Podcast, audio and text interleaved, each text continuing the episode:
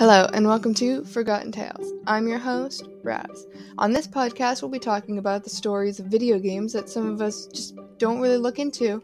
There's some people that do, but not everyone does. And if you're one of those people that's just like me, that likes to play the games, and after completing the game a couple of times, you then start to look for the story, but pieces don't really fit into place, don't worry, I've got your back.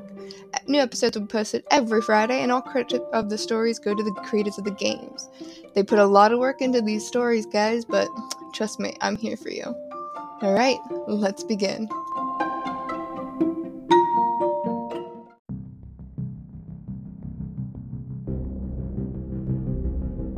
The Wanderings of Guthix, a man broken and lost. He had watched his family be killed in a long war of the gods. He had killed a god and wounded another. Though he was scarred and beaten, he felt powerful. How is that possible? What could be causing this feeling? Did the god's power flow to him? He looked around and noticed a sword, but not just any sword, Skargaroth's sword. It gave off a gentle and comforting light.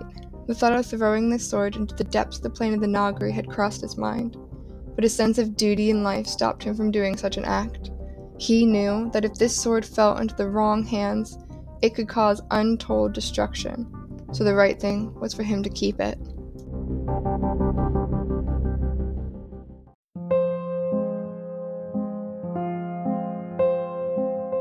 He wandered the plain, seeing painful reminders of the war that tore his life apart. He saw devastation and death as he roamed around. He had to leave, to live in a place without his wounds being ripped open over and over again. A butterfly, something so powerful. His form changed into a beautiful bright green and blue butterfly, flying higher and higher out of Nagari and into another plane. I wandered planes for centuries, meeting their inhabitants, goblins, elves, and men. He saw the gods didn't stop at his world. They had destroyed countless others in this war for just a spark of power. He vowed to never be involved in the affairs of mortals, like some before him. He wandered and wandered until he found a plain untouched with lush forests and beautiful mountain ranges that stretched for hundreds of miles. The land was beautiful and a place to live out his days.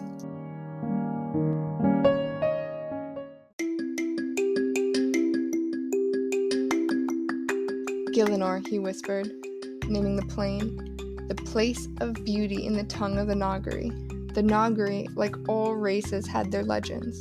They told of a place that the old gods created perfection. And truly, the elder gods had done wonderfully.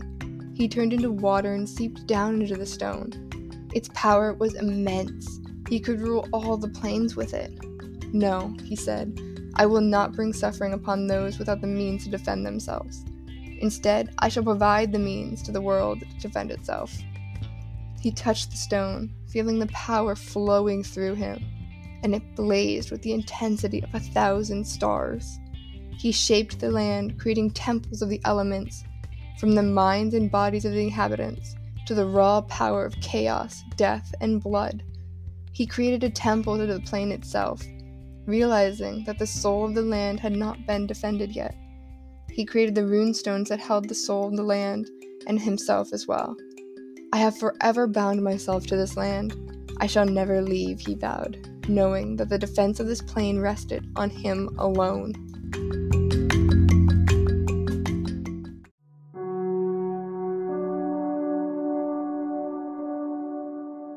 He would deeply ingrain himself within the land, growing until he tied his power with the land, and his destiny was forever bound to the plane he had named Gielinor. He had enhanced his power over the years through artifacts he had found, a horn which he had dubbed Horn of the Wild, which had helped him communicate with the life of Gielinor. The staff he hid, seeing no use other than power. He realized that if he was killed, the plane would go to another, less ethical god. He created the Anima Mundi, a spirit of the plane.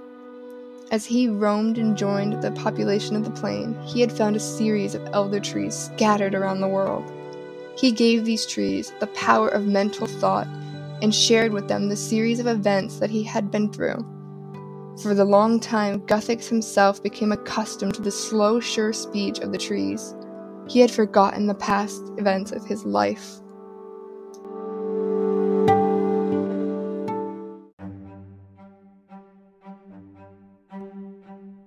As the time goes on, he had invited all sorts of races and gods to live in this plane. The goddess Seren even joined and brought her elves with her to live in this peaceful plane.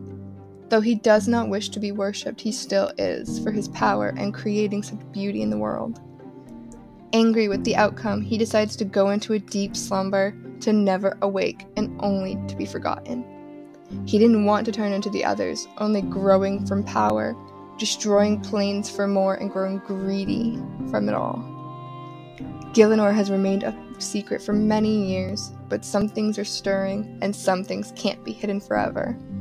Some things can't stay peaceful, and some things can't remain beautiful. At least, not to everyone.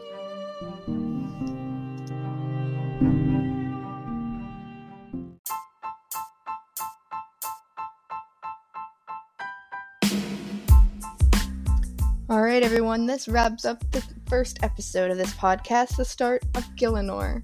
The next episode is going to be talking about the second age. This was the first. There is so many more things to go on about this story.